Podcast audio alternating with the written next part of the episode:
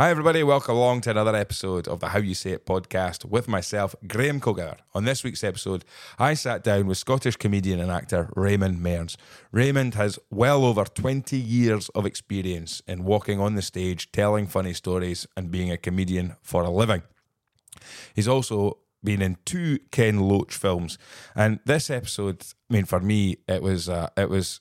I think it's the most I've laughed in an episode, uh, a recording of this uh, of this podcast. But Raymond is a funny man. He has funny bones. Anything he says and the way he tells a story, it just you just can't help but laugh at it. I do want to warn you that there will be strong language and adult themes in this podcast. So uh, if this isn't your thing, then I do apologise. However, one of Raymond's big things is being yourself, and he believes that a lot of his success in comedy and in acting has come from being himself and, and telling his truth on the stage to let the audience engage with him.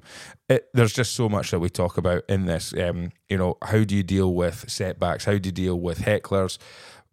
How do you how do you build a story? What is his his way of getting a joke to his audience? How does he understand to build? Uh, how does he understand building a resilience with his audience? There's so much to talk about in this, and I really really enjoyed recording it.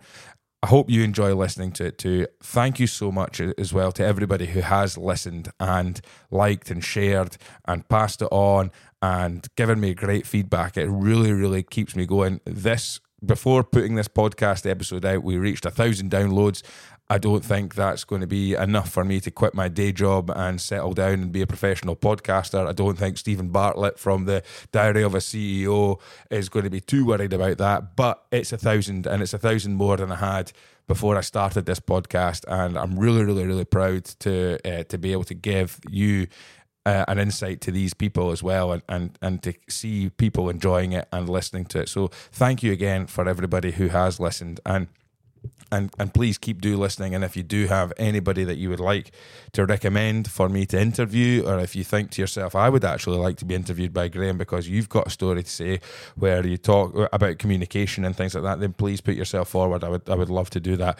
We've got lots lots more interviews to come but in the meantime please sit back, relax, and enjoy this absolute cracker of an interview with Scottish comedian and actor Raymond Mearns.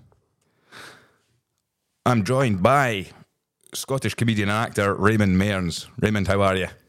Yeah, good. I'm good, Graham. Nice to be here.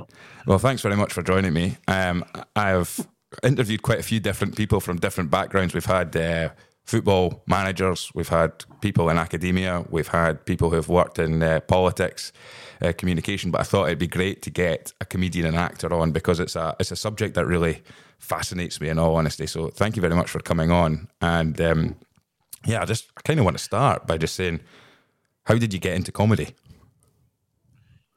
That's a good question. Um, by accident, I suppose. Um, I I went to uni. I went to university, and when I was at university, I uh, I played in a band. I'm a guitar player. Mm-hmm. I had a band, and we we were terrible. We were the worst band in the world. And I also I also did some I did some plays. I, I taught guitar in an arts project, and, and then I got a part in a play. And I started hanging about with all these mad actors, and they were the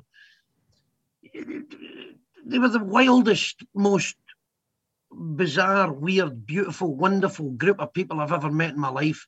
They totally lit up everything. You would be in the pub or you would be anywhere just talking to them. I'd never had conversations with people like this ever before in my life. And I, th- I think it was at that point. So this would have been about 1989, 1990.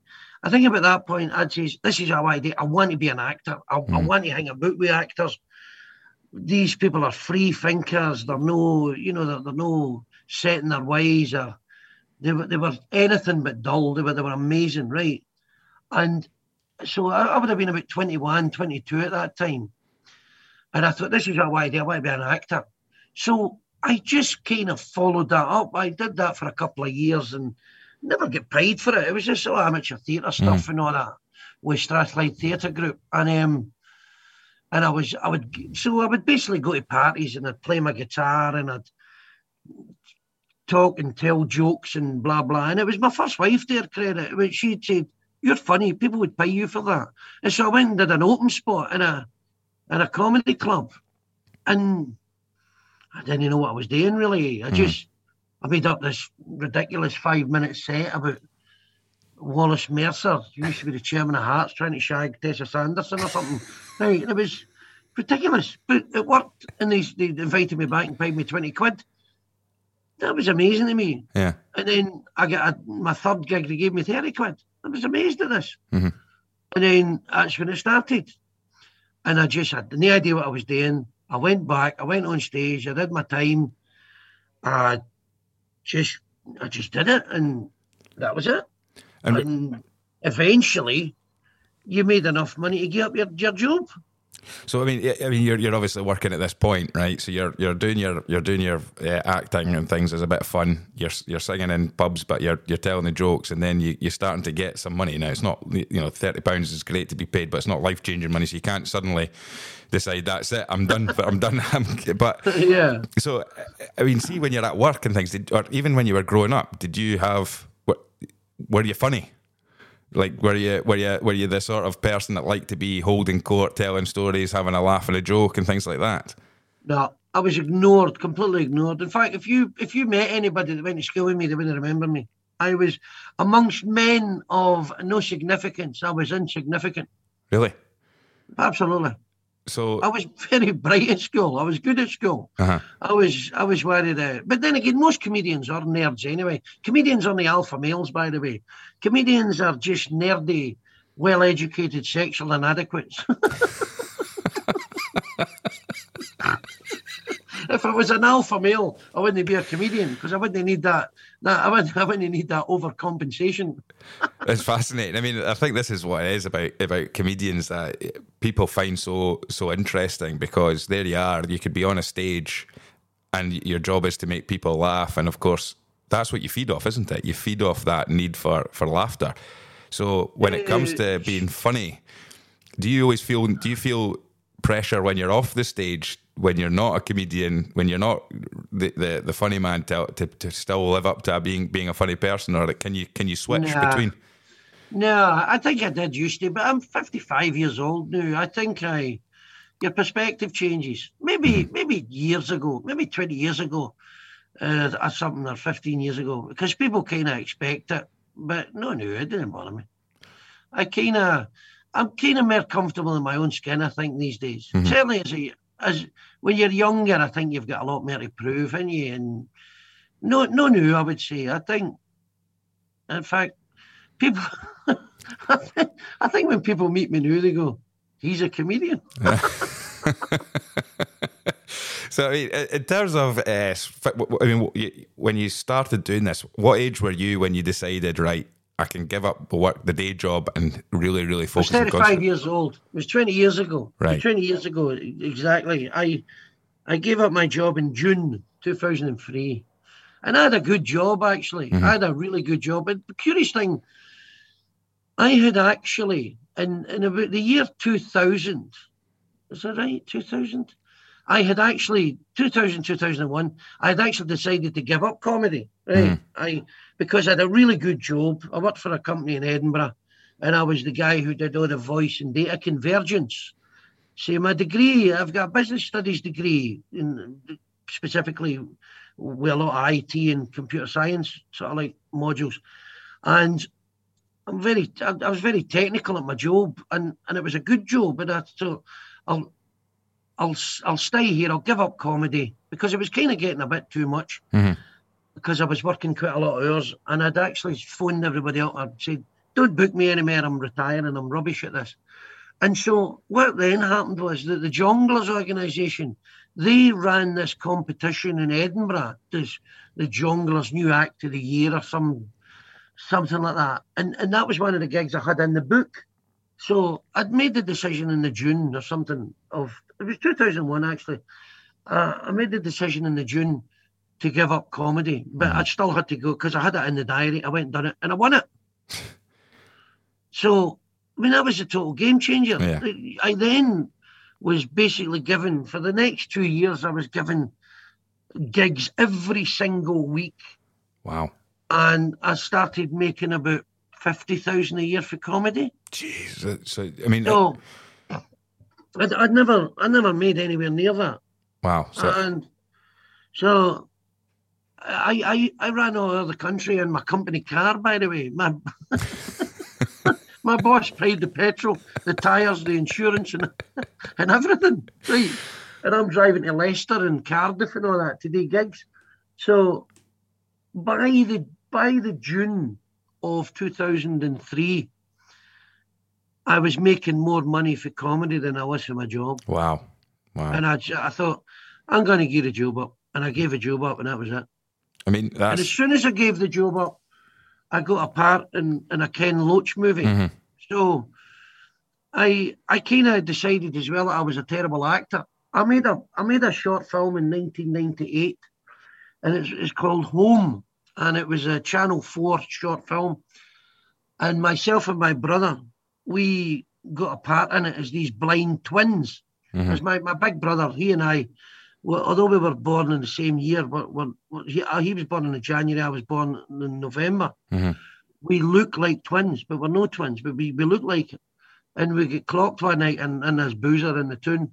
This director was making this film, was looking for twins. He went, She's wanting to make this film. So we made the film and it won Best Short Film at the BAFTAs in 1999. No, but I saw the film and I thought, what a load of pish. And I watched it and I thought, and I looked at my cell phone screen and I went, yeah, big, fat, ugly, twitching ball bag, load of state of that. And I decided then that that was shit and I was shit and I couldn't act. Right. So I never done anything acting wise for five years. I left my job in June 2003. And as soon as the same day I handed my notice in, I got a telephone call asking me to call Kahleen Crawford, who was a casting director Mhm. For the film Ae Fond Kiss. And says, You want to come and meet Ken Loach? And I went and met him, and Ken Loach says, We're interested in me putting you in a film. And I went, I'm a shite actor, I'm terrible. You sure? And, and we did this wee improvisation. Then they gave me a job. Wow. And they, I mean, and I made about 10,000 quid. And then because I gave my job up and had to give my company card back, I took the money and I bought a Skoda Octavia with it.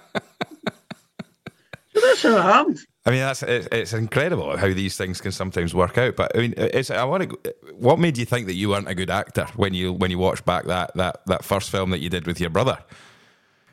Say that again. What? What was it that made you feel like you weren't a good actor when when you watched that film back with your brother? I'm I'm interested to see Well, I don't look like I don't look like a film star there. I mean, look at me. So I I have a very kind of a it's being a comedian, you you got very negative self image. You mm-hmm. You kind of think, how is that in any way compelling or anything? I, I just I didn't just I just thought it was shit. I just thought it was terrible. Mhm. And weirdly, you, you I, I never really thought about it. I mean, for, for me, it was like by the time Ken Loach came along and says, "We'll put you in this movie," and I went, "Sure." I thought I thought it was mental. I, I, I, I did it, and and I've made. I mean, you, you only need to look at go if you go on my website and look at my acting CV. I've done mm-hmm. all sorts of stuff. Yeah, yeah. it's I mean, it, it, it- going going back to the comedy. Then you're talking about when you're still working.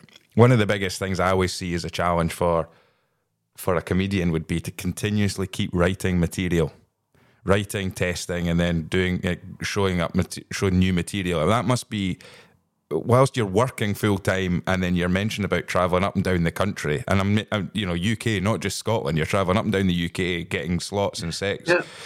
Uh, I mean, what's how how difficult is it to be able to find the time, and what kind of space do you need when you're coming up with writing new material? Well, I've never written anything in my life. Right. Okay. I've never written anything in my life. So I don't know how it happens. I don't know how I do it. I stand up on stage and I tell I tell people about something that happened to me that day or that week or something I was thinking about or something I'd read. I read a lot Mhm. or something I've watched. I don't know. Or a conversation I had. I've, I don't know. I've never written anything in my life. Right. So, I mean, this is fascinating because everybody's different, I suppose, in terms of you'll have some some comedians that you'll have worked with who will be Yeah, writing good and ones. writing and writing. write stuff. so, I, I mean, like uh, Frankie Boyle. so, so, I mean, I, I, would I be right in saying that no two sets of yours will be the same then? Of course, it's the same. It's samey. I mean, yeah, I mean, so what? What I kind of do, I all these routines I do. I, I do routines, and I've got big anecdotes and set pieces and stories, but but they're all kind of drawn from my own life. Mm. So something will happen, and it's all true apart from the daft bit I make up at the end. Right. So that's how I do it. I don't know how it, other people sit and write. I can't do that. I don't know how to do that. I've got no idea. So will you will you muse about things in your head then? Will you think about it? constantly, constantly? Right. My, I'm always. I have this constant buzzing internal dialogue Right. in my head, which I've you, you just it's, it's who you are. Mhm. I don't know about other people, but I never ever I, I never switch off. Right. So you're constantly thinking and you're looking back, or maybe even you've had an experience. You maybe had Pretty it, much. and you're going, right. I analyze and overanalyze everything. I my head, my head, by the way, that's a Scottish head. My head often takes me for a walk, you know, and I just get used to being who I am and the way I am. It's, I can't explain it. If you're looking for the secret of me, I, I don't know what what it is. No, I mean, I, I think that this is even more fascinating than finding out the secret. I mean, do, do you do you put yourself in a space then? So will you go for walks or have a, have to have a space where you allow your head to come up with No, where you want it to no, go, or do you just, I it just- literally it's just, there. happens? It's just there. I, I, I don't walk. Well, I, I, I walk around Edinburgh now three days a week. But Yeah, uh, you do, do your walking tours because you do that. You do walking tours uh, in Edinburgh. So Yeah. yeah, I mean, and, Yeah. are these comedy walking tours, or are they just walking tours with yeah, we information? have a bit of banter. So Yeah. the people will turn up. We had we had uh, five Americans on Monday, and they were brilliant, and they were well up for a wee bit of toing and froing and a bit of banter. It was brilliant. Where are you from? What do you do? And just joshing each other. Brilliant.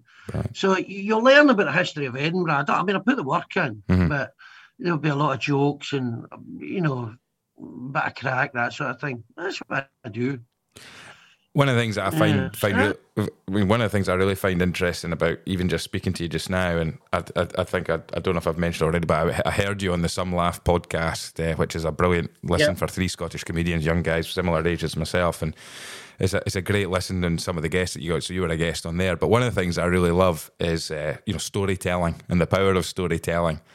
And I think when you, when I heard you talk, I mean, some of the stories that I've heard you on that podcast uh, uh, sharing, but it sounds like you know you'd mentioned earlier on when you do anecdotes and things like that.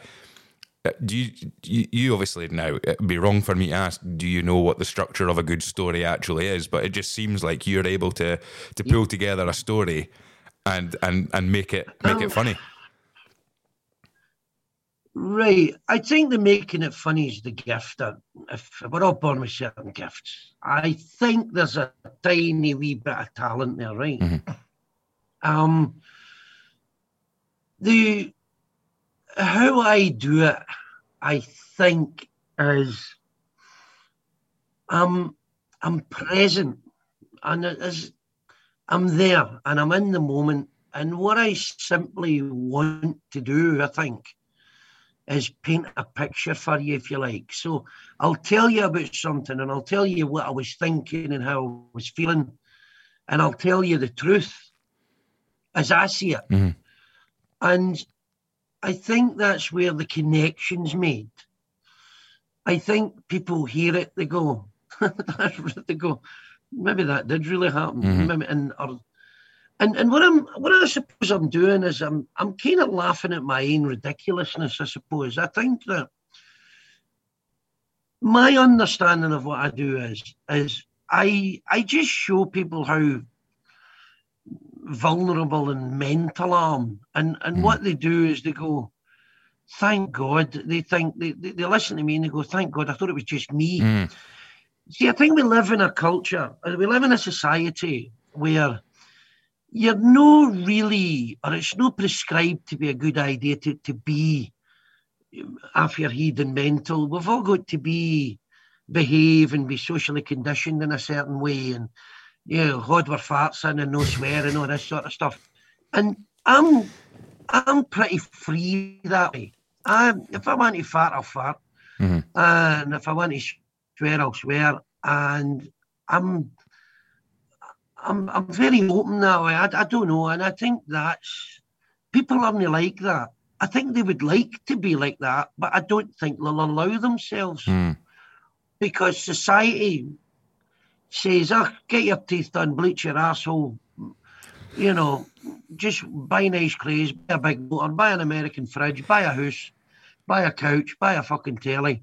There you go, and shut up, and that's it. And I don't know. I've never been what's the word conventional. Yeah, yeah. I mean, when you talk about vulnerability, then I mean, it, it is funny when you say about the vulnerability of standing in front of a group of people and expecting to, you know, you're you're literally wanting to get them to laugh at what you're saying. So I mean, there's nothing more in my mind. There's nothing more about vulnerability than actually being in that position where there's a spotlight on you on a stage and you've got to try and entertain a group of people for a set amount of time. But then there's also the element that you can't show your vulnerability in that side of things. Of course you can. Of course you can. Absolutely. Because then the, that because then that's the truth. I'll, I'll give you an example. I'll, I'll tell you. I'll, let, let's turn it on its head. It's about truth and it's about you and it's about making a connection. And it's really simple. So if I stood up on stage, for instance, and I says, "Look at me, I'm shagging dozens of women," people go, "No, you're no." Mm. It's obvious I'm no, right? There's no way I'm a Lothario. I couldn't lure a woman out of a burning building, and people know that, right? Now, if I stood up and said I was, they go, it's not true. Yeah. It's incongruous. They look at me and, and they, they hear me and they go, no, that doesn't match. That Mm. doesn't fit. So what, what people do is, this is what I think. I, I don't know. This is what I think I've observed in some instances. I think people set out to be a certain thing to certain people. I think there's, they set out to show the world what they want the world to see. Yeah. And that's fine. That's absolutely fine for them. But all art, and by the way, I use the term quite loosely. Comedy is an art, it's a craft. Yeah. right? Yeah. Whether it's be a great book or a great movie or a great painting or anything, it seeks to tell us the truth about ourselves. And great art works when it's honest and it's truthful Right. when it's no false, when it's no phony. And that's what I try to do. If, if there's if there's any method to what I do, I think that's it. I just stand up and try to tell you the truth. Yeah. And, and all great comedians, I think, do that. Yeah. I people mean, like Bill Burr and people like Jim Jeffries, they tell their own truth, and it's mm-hmm. compelling because they, they show us they show us their real selves. Mhm. And it's fascinating because I think as a species, we're just a shower of nosy bastards anyway. yeah. No, I mean, I mean, it, it- when you when you put it like that, it is. You know, there's so many different. We talk about in this podcast. We talk a lot about communication, how we communicate with each other, and and sometimes your verbal communication is. It'd be easy for somebody to try and pretend who they are, but if somebody else picks up on that, they're just you're just you're just you're just going to switch doesn't. Mm-hmm. resonate. It doesn't resonate. Right. Your your communication, your vocal communication is only a small percent. Mm-hmm. 99 percent of your communication is non-verbal. Mm-hmm. Your body language, standing on a stage, people know if you're terrified. People know if you're tense. They know if you're fearful or whatever. They can see it. Your body gives you away. And and if you're speaking to somebody and they're lying to you, you you're not sure, but you kind of think, I'm not quite connected with this person. I think they're bullshitting me here. Mhm. You might not be able to put your finger on it, but you can feel it. Mhm. And you know when people are lying or being insincere or they're full of shit. You know it. I, I know it. Yeah. And if you've got an audience and they all collectively start to know it, that's going to have a huge impact on whether your set's going to land or not. Yeah, absolutely. Because one of the jokes I've started doing, it's quite a good joke, is I stand on stage and I go, I've been in the entertainment business now for 30 years, ladies and gentlemen. And and and by that by this time you would think he's easily been involved in some sort of sex scandal. But trust me, I've never been me too'd. I've been me neithered. So as- have you shagged him? No, me neither. So that's. So that's who I am. And, you, you know I mean? and if you does that drop any airs and grace? Do you get that in as early as you possibly can to show? Well, I mean, eh, to show the vulnerability of yourself, which opens the rest of the room up to make them relax. I don't know. about, It just fits. Aye. I mean, yeah, but it's stand-up comedy is a confidence trick. Mhm. It's it's just about you. As, as I said in the, I, I often say this. As I said in the other podcast, you, you've got to be comfortable being uncomfortable, Mhm. and when you're on stage. You've got to be as relaxed as you can possibly be. And it's very difficult because your fight or flight's been triggered Mhm. just naturally by the position you've put yourself in. So the, the, the real that's a real challenge Mhm. to stand up on stage and be so laid back and relaxed that it just flows. wow. I mean, it, That's the key. And I, I mean, when you say it like that, it sounds very easy. But for somebody, you know, even you know, this is one of the reasons for the podcast is if people can listen to something like this and take any kind of nibbles away from it.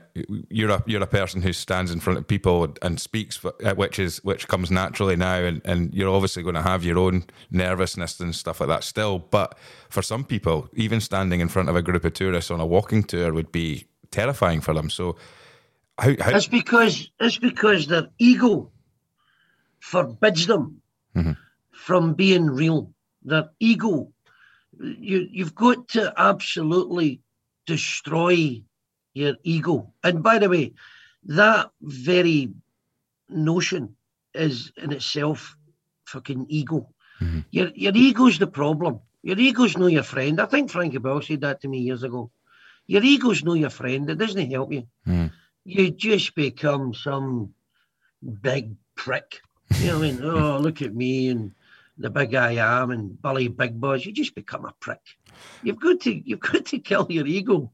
have you You've got to be honest. do you, do you have to curtail your your language, your set, your I do, voice? I do when I'm on cruise ships. Right. Well, this is what I was going to say. For the types of for the types of, I mean, you, you know, the big thing is the Scottish comedian has a distinct way, and sometimes even just the way that you tell a joke eh, with the Scottish accent, and you've got that Scottish accent uh, that that makes the makes the joke funnier. But if you're doing the set, if you do a set, say in, I don't know, Airdrie in Scotland, would you be able to do the same set down in Leicester, down in England? Yeah. And would would you have you ever been asked to curtail your or to change the way that it's said or to try and change your your set? Yes. Bec- And and how did how did you feel about that when that's been asked of you? I ignore the fuckers and do what I want. Have you? uh, You mentioned about cruise ships then as well. Do you know then when you've got that audience there, it, it has to be changed slightly because of who the Yeah, yeah, you are? can't swear or do any up the arse stuff.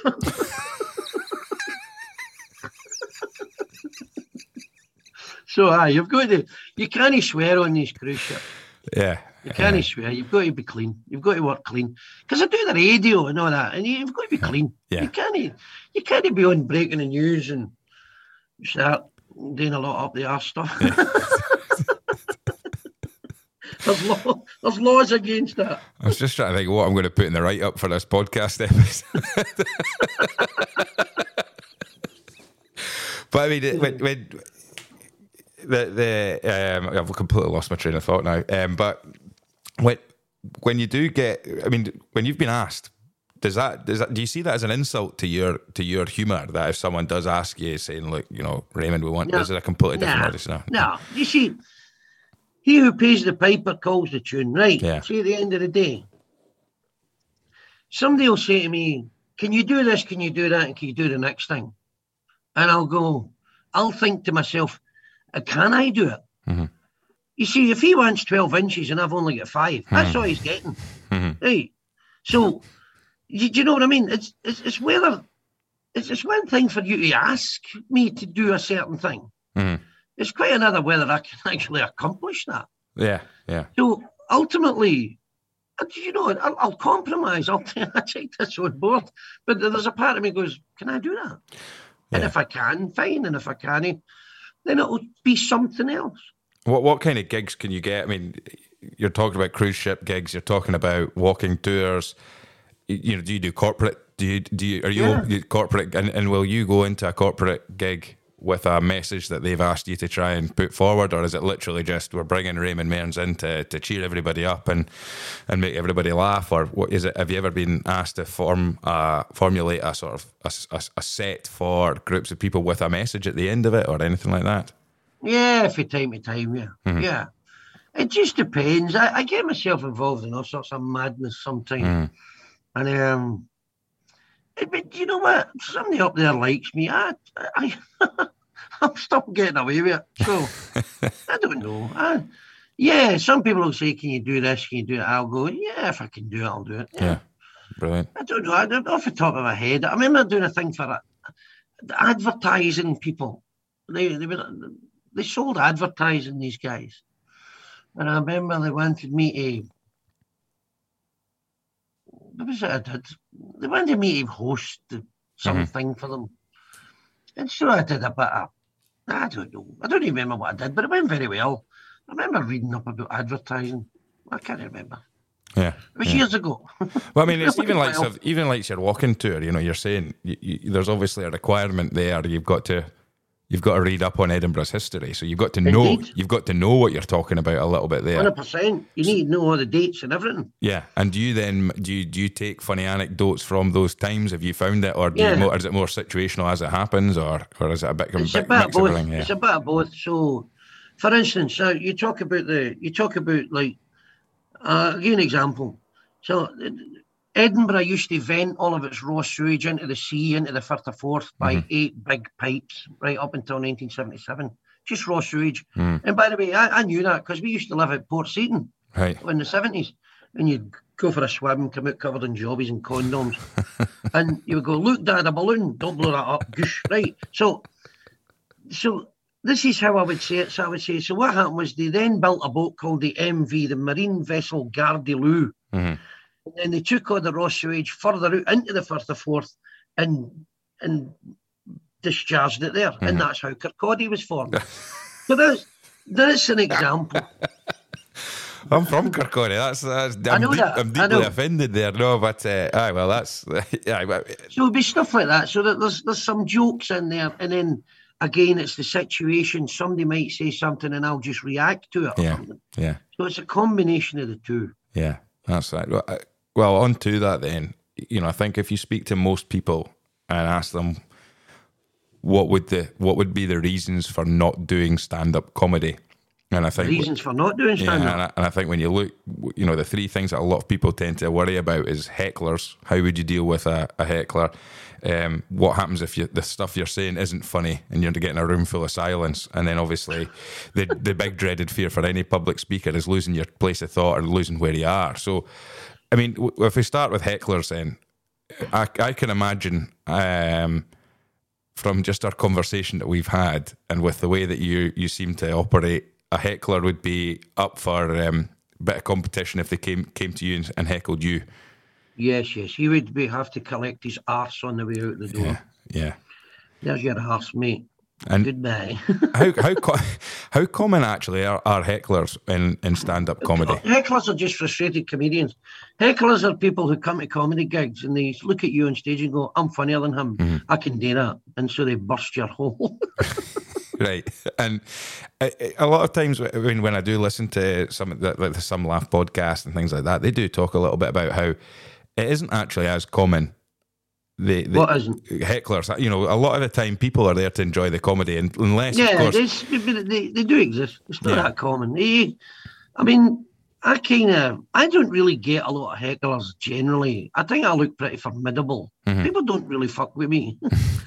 you know? and do you think that's just because the way that you your comedy is it, it you've already mentioned about the fact that you know you don't really have a, a, a you don't write stuff it's it's maybe not as structured which means that if something doesn't go well yeah, or, or something throw changes me off. Um, you can't throw me off my, my, my stride because I don't know what I'm doing either. Yeah. Well, okay. Then what about material not landing? Have you got? The, I mean, twenty years in comedy. You're, we're sitting here having a good old laugh, but I'm pretty sure there have been times when you've maybe said a joke and it's not landed or anything like that. You What? die in your ass. You just die in your ass. How how difficult is that? I mean, what, what? Can you remember the first time that you had an absolute nightmare? Aye. I can remember every time. What was? Thankfully, I don't die often. Right? Right. I don't. I'm. I'm very hard to kill. thankfully, but every comedian has died on their ass. Yeah. Absolutely crashed and burned. The good thing is when you die, and the, people don't come near you. It's as if they don't want to be contaminated by your mediocrity. Hmm. So, so the good thing is they don't come near you. They don't. They don't want anything to do with you. And on the way out the door, they'll maybe shout, "Oh, pal, you're the worst fucking comedian I've ever seen." But I mean, you, you, you- let's let's go back. You're you're driving around in your company car around the country, and, and is it a case of that? Some it, it- would it be would it could it be regional where sometimes your comed- your comedy uh, absolutely goes down a treat, and then you can try the exact same set or the exact same style of set in someplace else, and it doesn't go well, and you wonder, is that Yeah. just because those the people from that Nah, area, are the type of people you're that you're in? I no, look, you, you just do your thing. Uh, There's, I mean, I've done gigs in the Middle East. I've done gigs in Asia, Australia, America. Yeah. I, it's just you doing your thing. I don't. I mean, if I was talking about my street, I don't know, and maybe they wouldn't get it. I, I don't. Right. I don't know that I. I don't know that I can answer that other than you go up and you do your thing, and if you give a wee bit of yourself, it kind of works. Mhm. Mhm. But then again, I don't really write material, so I, I suppose, you know, that I'm thinking about it, I just live in the moment. I'm very kind of present, like I said earlier, and whatever happening at that moment is happening, and I just do it. I mean, Davy Martindale uh, was on the podcast and he talked about intuition. and he Intuition? said intuition when speaking to people. And he said that, you know, he talked about how he's gone from a, a career in organised crime to a life in prison and then to a, a life as a Scottish Premier League football manager. And he says that, you know, when you're going through and speaking to different people, you need that intuition. He's, he's had a good intuition to know I can say this or I can't say that, or this is how I can speak to somebody. Yeah. Do you need to Yeah, because you, don't have a, a set written set as such? You know, it's not it's not got the framework around it. Would you have certain material that if you try it out that went well, so I could go into this material, or would you and use your intuition on the audience or the people who are in the crowd that you'd be that you're speaking to?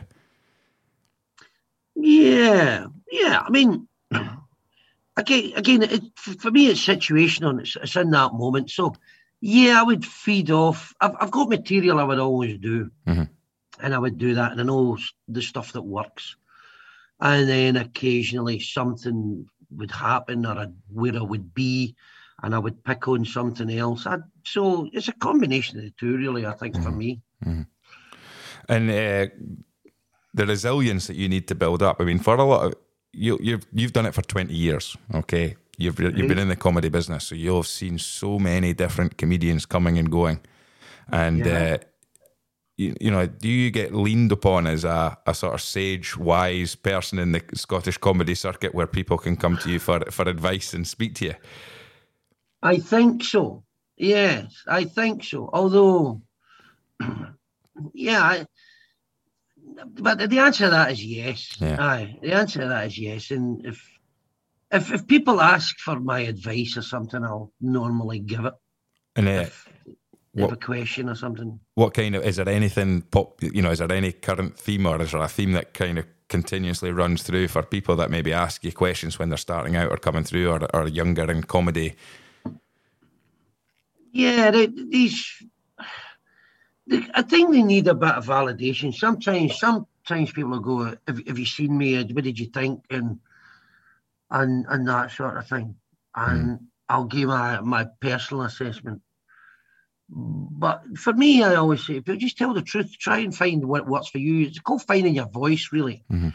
You need to find your own way, your own voice, and that comes from the truth you tell and, and about who you really are, and, it, and then it'll resonate with an audience. So that's generally where I would. Anything else? That's generally what I would the advice I would give to people, and just just do it. The, Mhm. the Nike sign. Remember the Nike advert? Just do Just it. Just do it. Aye. Just do it, man. Oh, but this might happen. But but just do it. It's a load of pish.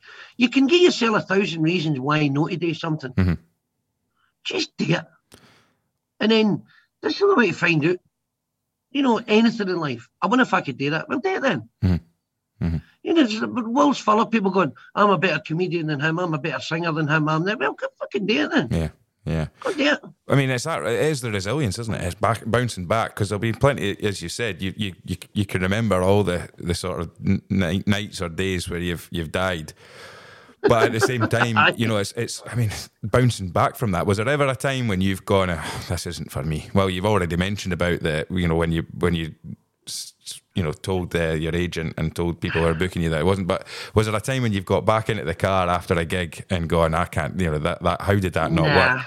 No, nah. you've always had that. Because I've got nowhere else to go. I'm home, man. This Yeah. is me. I've got nowhere else to go.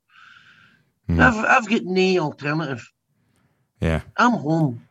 But when you and then with regards to like the younger comedians or other newer comedians coming through, have you seen a situation where people have come to you and said, "Ah, Raymond, I, I've, this isn't working for me. I'm, I can't seem, you know, uh, taking an early knockback." Because uh, the interesting part of it is is the vulnerability side of things, and I think if you if you put yourself in a position where you, you literally are being judged on on what you're you doing, know what? I, look, I think the situation retires you. I, I'll put it another way. Right. See, at the end of the day, I, I think there comes a point where you do it. And if you do it and it's very clear Mhm. that you're no very good at it, you the feedback is immediate. See, for an audience, you might be you might be a shite novelist, and then somebody reads your novel, but you're not there when they're reading it. Mhm. So they go, that's shite. And you might be a painter and the painting's rubbish. It's in a gallery and people go, that's shite, but you're not there. Mm. I mean, you're a comedian, you're there. Mm. The feedback is immediate, yeah, right? And it's no nice when you die in your ass. no, I can imagine. I think I said in the other podcast, and, and I think I read this in the David Mamet book, True and False. It says that the lessons of the stage are immediate and terrifying. Mhm. And that's true. Yeah, And see, at the end of the day, you don't retire for comedy. It retires you. right. Yeah. It's like a boxer that's been scalped too many times. Mm. It retires you. Yeah, yeah, I believe that. That's what I've seen, and I've I'm, I'm, I've known over the course of my life, my career. I've so I've been doing it thirty years. I've been a pro for twenty years. Yeah. Right. I've I've I've known people who back in the day were really good making a living, and then it just the business retires you. You see in their eyes, the wheels turn, the hamsters fucking need. What what could cause that? What causes it? Yeah, Their ego. They think they're better than they are. They stop working. They get better instead of getting better. yeah, that's interesting. Their ego. Their ego. Their heads disappeared right up their arse. Yeah, and how how do you how do you is there a way of practicing not to let that happen? Is there a way that you try to keep current and also, I mean, even like you said earlier, right at the start, you know, avoiding, especially in today's current climate, avoiding being cancelled. I mean, it, it must be a, a tricky tightrope to, to walk sometimes. Uh, I, I, don't know. I just do it. I, I can only control my reaction to it. I can only go on stage and do my best. That's the way I look at it. And to me, it's very simple. I think people fail because they complicate their lives to the point of dysfunction. It's very simple. Stand up, talk into the mic, and be funny. Yeah.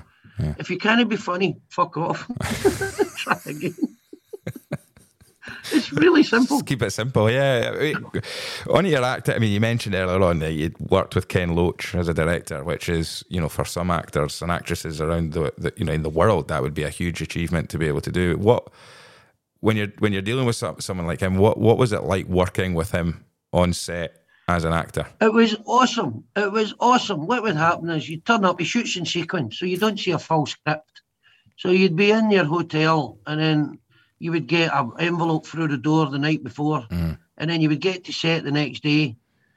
And basically, you've, you've been given a page or two pages of script, and Ken will go, Morning, Raymond. Did you get your script? Yes, Ken. Did you read it? Yes, Ken. Have you learned it? Oh, absolutely. He says, Good, forget it. Aye. Just go from there to there any way you like. And it's brilliant. Yeah. it's amazing. And do you think he sees? I mean, uh, I mean, you've done other acting jobs, you've worked with other directors and stuff like that. How how hard is it to to memorize a script and then also convey the script in a way that someone else has written it to be conveyed in? When you might think, I don't think that would work very well. I don't know. I just, I, I just say the words on the page, mm-hmm. and if you ask me to do it twice, I'll not be able to do it the same way. Yeah, yeah. No, I mean that's like authenticity. I'm a there. terrible actor. So it's just lines on a page. And you have to listen to the other actor. You listen to him and then you just answer him or you say whatever it is. And I I don't know. Mhm. And I've not got a clue. I don't know. I mean, do you think when you, I never, when you I never trained as an actor, so I don't know. I mean, do you think when you say that you're not a terrible actor? I mean, I, I think you, you, you can't be a terrible actor but have the career that you've had. But in terms of No, I'm I'm I'm the, I'm the best fat guy in my price bracket.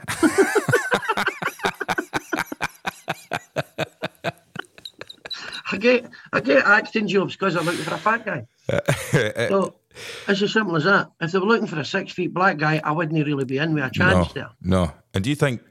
Do you think that you'll just do it as you would do it? Is that is that the way that you act? Then you would just if this is if you've been cast as the person that they're looking for, and they'll say right, and, Yeah. and even Ken Loach is saying, you know, Yes. so you're you're reading the script and understanding what's actually supposed to be happening in this scene, and then he's saying, right, forget about it, but do it the way that you would just naturally do it. Is that kind of how?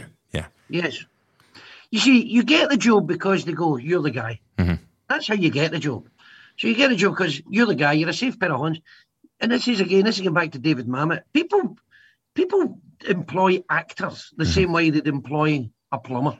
Mhm. Because that plumber any good? Aye, good, we'll get him in. Right. Yeah, um, is he a good plumber? No, he's a terrible plumber. Right, we'll get that other plumber, get a good plumber. It's, you're a safe pair of hands. People go, can he do that? Aye, fine. Yeah. Yeah. So It's it's as simple as that. It's on They're your buying confidence, I think. yeah. Okay. Hey, wait. Going back, you mentioned a couple of times about some of the, the books that you've read and things like that. You- You've said you're you're a you're a, you're a reader and things as well. Yeah.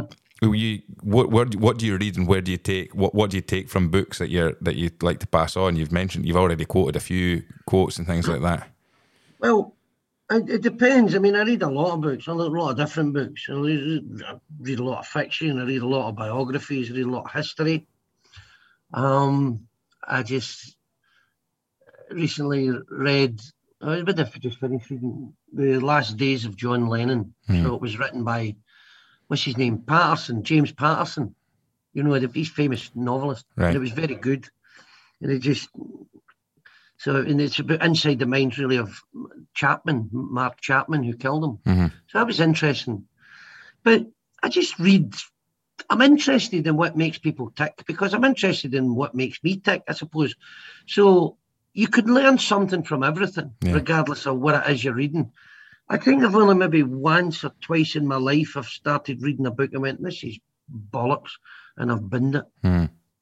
It shouldn't happen to a vet, or is it all creatures great and small? James Herriot, fucking load of shite. Remember I binned it. That was shit. Aye. But And I tried to read Papillon twice, and I left one book on a plane and left another one in the hotel room. I've never finished it. Really? So what is it you're looking? You're, and you're saying you want? Are you wanting to find out how you tick, or you want to find common uh, common ground with other people who are you know who do these things? And I mean, you're obviously not wanting to find common ground with Chapman or anything like that. But yeah, Well, look, I'm just interested in people. I'm just interested, in, like I say, is what makes them tick and what makes me tick. And that's all. It's a curiousness. I've got a curiosity that's always been there. I'm curious about stuff. being a people person, do you think? I'm not a people person, But you're curious in people, but I'm not a people person. right? Okay. But, um, but yeah, I'm curious. But Yeah. I, wouldn't, I would never describe myself as a people person, and people who know me would never describe me as that. Why not? I'm a bit of a miserable bastard. But I mean, uh, you, need- yeah, I think you- you'll need to be a people person if you can stand in front of a, a, a, a group of people to be able to relate to them and, and make them laugh. no, no, no. You them. just need to be an egotistical megalomaniac. when you look at engagement, then you know the how much you said earlier on about you know what we're what we're saying verbally versus what we say non-verbally and things like that. Yep. How do you know when you've got that full engagement from somebody when you're when you're speaking to them? What are you looking for? Uh, Do you when you're standing in front of an audience? What are the signs that you think I've got I've got them here? This is exactly where I need them. They're laughing. laughing. Yeah. Yeah. It's it's a feeling, it's a vibe. Mm. It's like when it's like when you have a conversation with somebody. It's like the two of us here. Mhm. We're listening to each other. Right. There's a vibe, there's a bit of connection. So sometimes you'll meet somebody and you just won't connect because they're guarded or they're hiding something. And it- It's just it's a vibe really, I don't know. Morphic resonance and all this bollocks, isn't it? Mm. I don't know. And it, it- five five minutes. Like I mean, for anyone starting out, that's that's usually the starting point, isn't it? A five minute set. Yeah. and if get. it goes badly, it's like a week in a jail, man. Yes. so uh, when it comes to the uh, building that rapport with an audience, how how do you do that so quickly? You've got to just relax and tell the truth, and people Mm-hmm. can see that you're doing that. Okay. If they can, people sense it's it's it's again, it's about resonance. People can sense when you're not giving yourself to them. Yeah. They can sense it. They know it. Yeah. They don't know they know it, but they go, I can't quite put my finger on this. It's, I'm just not connecting with this person. Mhm. Okay. Well, So you you've just got to be yourself, and uh, unless you're a weirdo or something, or you're mental or something, or do you? Because you meet people who they're being themselves, and you go, "Oof, he's fucking mental." Right? so that's, but that's fine. So I, I, you you just you've got a certain amount of empathy in you, haven't you? And you just Yeah. go, "This is my story. I want to." I, I'm, I'm laughing at myself, really. So, Mhm. in laughing at myself, I'm giving you permission to laugh at me and to laugh at yourself as well. And it's like I said earlier, I'll say, is- I'll talk about something that happened to me that most people would never admit. Mhm. But like you maybe shot your brakes in a parkade Ford or something. I don't know. Right? And then people go, "Oh, that's funny. Thank God. I thought it was just me." Because people are always people are walking about with their guilt, their shame, their Mhm. humiliation, their embarrassment. They've all got these feelings, feelings of vulnerability and inadequacy, and we we're we're sort of conditioned not to really let any of that out, to, to hide all that, Mm, to put a veneer over it all and just be normal. mm, And I think that's what's kind of missing in some people's lives. Certainly, people that come and see me, and they go, he's mental. But uh, somebody said to me once, I says, I think I'm mental. He says, ah, but you're, but you're mental in a good way. mm. I don't know what that means. but I think there was, uh, I, I think it was Will Storr talked about characters uh, in a story when you're telling a story. And everybody needs to be the main character of their own story. So the biggest problem you have is when somebody tells you a story where they're the hero and the main, like, you know, if I'm st- sitting here telling you how great it was when I did this and how great it Oh, was when I did boring. that, then, it- then, You're both the arse off people. then your audience straight away s- switches off. So, Oh, so by, interested. by, No by switching it and then telling them being self-deprecating, does that then Aye. create th- that Aye. suddenly then in their mind they're like either Yeah, you see, nobody, nobody ever watched a film about a handsome man that married well and had great kids and was very successful and died in his bed at a hundred peacefully Mhm. in the loving bosom of his family. Nobody's watching a film like that. That's shite. Mhm. Mhm. They want horror and murder and dysfunction. yeah That's fascinating. yeah yeah That's real. it is okay well I'm going to be interested to hear this we tend to ask people uh, on the show on the on the on the podcast here what three things three fundamentals for communication would you or, or any tips or advice three things that you put down to communicating Truth. right got to tell the truth. So truth, honesty. Um, I, um, I- that's the first one. Mhm. Two more. yeah Know what you're talking about, I suppose. Knowledge of what you're talking about. Um, and do you know what? The, the ability to listen. right okay Two years, one mouth. Yeah, listening listening. I would put that first. So listening, truth, and know what you're talking about. Yeah. I think that that makes a lot of sense there. But I, but I've I've not heard a word you said, and I not got a fucking clue what I'm talking about. and that's the truth. Well, I mean, it's been, you know, it's been it's been a fascinating episode of this. I've really enjoyed uh, listening to you, and I think this is, if I'm being honest, this is exactly why when I, as soon as I heard you uh, on on the Some Laugh, and I, I, do say people give the guys a Some Laugh podcast to listen to because it's fantastic. Uh, but are you are you coming up to doing Edinburgh Festival this this year? I am. My my I am doing my main show in the Beehive at seven p.m. every night. Mm-hmm and I'm doing a walking tour on Sundays through to Thursdays. I'm doing a walking tour at two fifteen, Sundays through to Thursdays. So how, every night, and you can you can find the links for those. Well, they're, they're up on the Ed, Edinburgh Fringe yeah. website. Just Google my name. I'll stick some links in the. I'll stick some cool. links in the, the bio of this. But just just very quickly, sorry on that. The Edinburgh. Fe- I mean, how many Edinburgh festivals have you done in your career? Um, about 15, maybe 16, something like that. Okay. I don't I didn't do it every year. I've done it every year since 2012, apart for the COVID year. Mm-hmm. Um, so 2011 actually. Um, and then I I just did the odd year. Mm-hmm. I mean, mm-hmm. when I when I when I was still working, I remember all the people from my work turned up. Mm. And they sat in the front and just abused me. fucking nightmare. And uh, you know that if you do get people coming into your, uh, if you do get people that you know, is uh, Billy Connolly. Yeah, I read a book Billy Connolly had written, and he did say that it's one of his hates when he thinks I hate when people I know from school or that grew up with me from school, or from when he from his younger days turn up at his yeah. Shows. I don't like that. I don't no. like that. No, because when you get them an ass ripping, they fall out with you. I remember my brother-in-law years ago. He turned up and he sat in the front row and he started to heckle me. And I fucking destroyed him. Really? And he never spoke to me for six months. But that suited me because I thought he was an arsehole anyway. so every night at the festival, how many nights is that then? What? How many nights in total have you running? Is that? Uh, 25, is it? It's how 25. Do, 26 nights be a night off. I, I normally take the middle Monday off. How do you how do you cope going through that I mean, that must be emotionally no, and physically. Walk, I've got more. no, but that must be physically, must be physically and emotionally draining doing something ah, like that. Pish. No. Pish. Some people work for a living. Yeah, well, I suppose when you put it like that, yeah. And, Total pish. And a Scottish term. It means I doubt the credulity of your statement. so, Absolute uh, pish. And, I love it. And it's an amazing way to make a living. It's brilliant. Yeah. When you when you when you get into the Edinburgh Festival, then have you seen a big difference from year to year? That you're is it starting to are you seeing difference in audiences or difference in performers coming through, or is it still very much similar to how it was when you first started?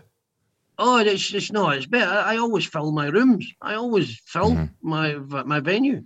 When I first started, oh, make Tuppence Halfpenny die in the ass in front of four people. Mm-hmm. No, I've I've seemed to have I've flung enough mud at the wall and some of it stuck. I seem to have found a wee bit of profile, which is wow. lovely. No, well, if you uh, if you get a chance, and I'll definitely stick the links in the bio to this podcast. So if you do get a chance to go and see and or do one of the walking tours, I think I might pop along for a walking tour. Uh, yeah, Graham, that'd be brilliant. Be good to have you. No, listen, Raymond, thank you so much for coming on. It's been Oh, it's been fantastic uh, to, to hear to hear your insight, and as I say, exactly what I, would hoped for as well, just to get this insight into communicating. Thank you very much for yeah, that. Yeah, by the way, I'm nobody's life coach. All right, no, that's quite all right. What's that word I'm saying? I've not got a fucking clue. Brilliant, Graham. Thanks Cheers. very much for having me. Thanks, Raymond. Thank you.